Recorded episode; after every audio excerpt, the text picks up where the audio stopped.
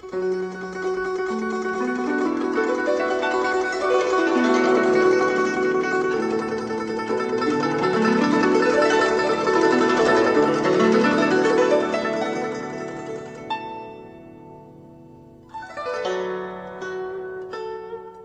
視祭時期の時間になりました。限られた文字の中に悠久の歴史や雄大な景色。時に心のひだが織り込まれている漢詩日本の俳句や短歌にも共通するところがあるように思います読むたびに聞くたびに理解が深まったり新しい発見があったりそんな監視の世界を旅してみましょう。ご案内は私、高橋恵子。中国語の朗読は応用でお届けします。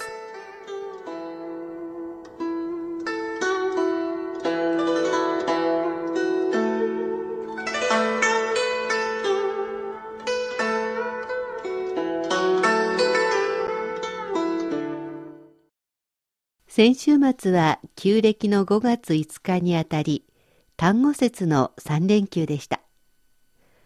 この3連休、初日が単語節、真ん中の21日が父の日、そして22日が夏至でした。日本にいた時は、夏至のこの時期がちょうど梅雨時にあたるので、あまり日中の長さを実感することがありませんでした。でも北京では昼間の時間の長さに驚かされる時期でもあります。朝は6時前から眩しいくらいの太陽が降り注ぎ、一日がスタート。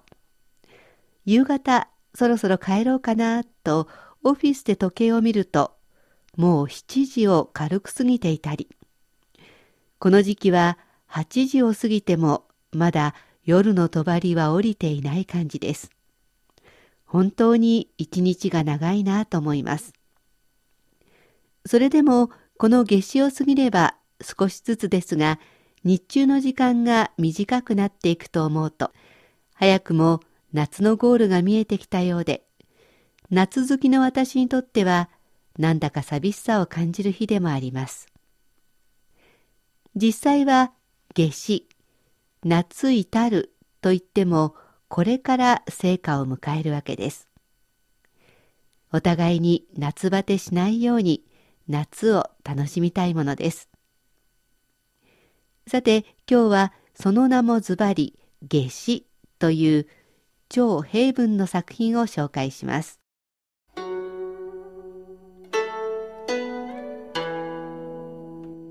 夏至，赵炳文。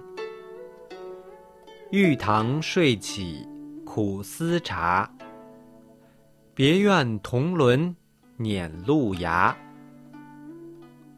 红日转接莲影薄，一双蝴蝶上葵花。夏至超平。文玉堂に水気してしきりに茶を思う。別院の道林ロガを引く。後日木座橋に転じて蓮英薄し。一層の胡蝶帰化に登る。もう一度中国語で聞いてください。夏至赵炳文。玉堂睡起苦思茶。别院铜轮碾露芽，红日转接莲影薄。一双蝴蝶上葵花。玉堂で居眠りして目覚めると、しきりにお茶が飲みたくなる。別棟で銅製の臼で積み立てのお茶の葉を引いて粉にする。ギラギラと真っ赤な太陽が階段の上に登るとすだれの影も見えなくなったふと脇に目をやると一つ貝の蝶が立ち葵の花の上を舞っている。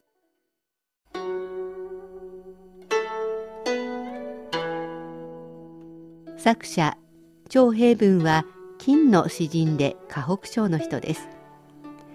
学問を好み詩をよく作ったようです。この詩の玉堂は美しい宮殿や豪邸という意味ですが作者は管理学士だったことからここでは管理員という役所のことでしょう。居眠りから目覚めてしきりにお茶を飲みたくなる。確かに暑い日の昼寝は喉が渇きます。紅の日と書く口実は真っ赤な太陽のこと。本来は太陽が当たれば濃い影ができますがそれも夏至の日は太陽が真上に昇りすだれの影も消えてしまうわけです。想像しただけでも汗が出てきそうな光景ですね。ここまで夏至の日の暑さを強調していますが最後の一句はとても涼しげです。日本ではこの花が下から一番上まで咲くと梅雨が明けると言われている立ち葵の花。この上にひらひらと舞う蝶の描写でこの詩が終わっています。目覚めのお茶を飲んで気分がすっきりしたのでしょうか。夏の暑い日には冷たい飲み物よりも熱いお茶の方が涼しくなれるのかもしれません。ではおしまいにもう一度聞いてください。夏至，赵炳文。玉堂睡起苦思茶，别院铜轮碾露芽。红日转接帘影薄，一双蝴蝶上葵花。夏至超平文玉堂に推起してしきりに茶を思う。別院の道林ロガを引く。口実木座橋に転じて連営薄し。一層の胡蝶気下に登る。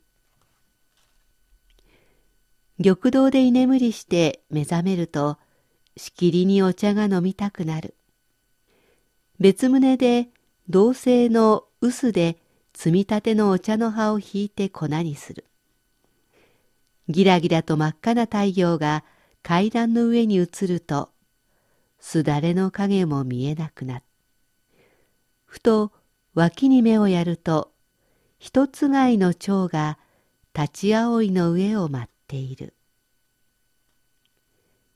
関西時期長平文の夏至を紹介しました。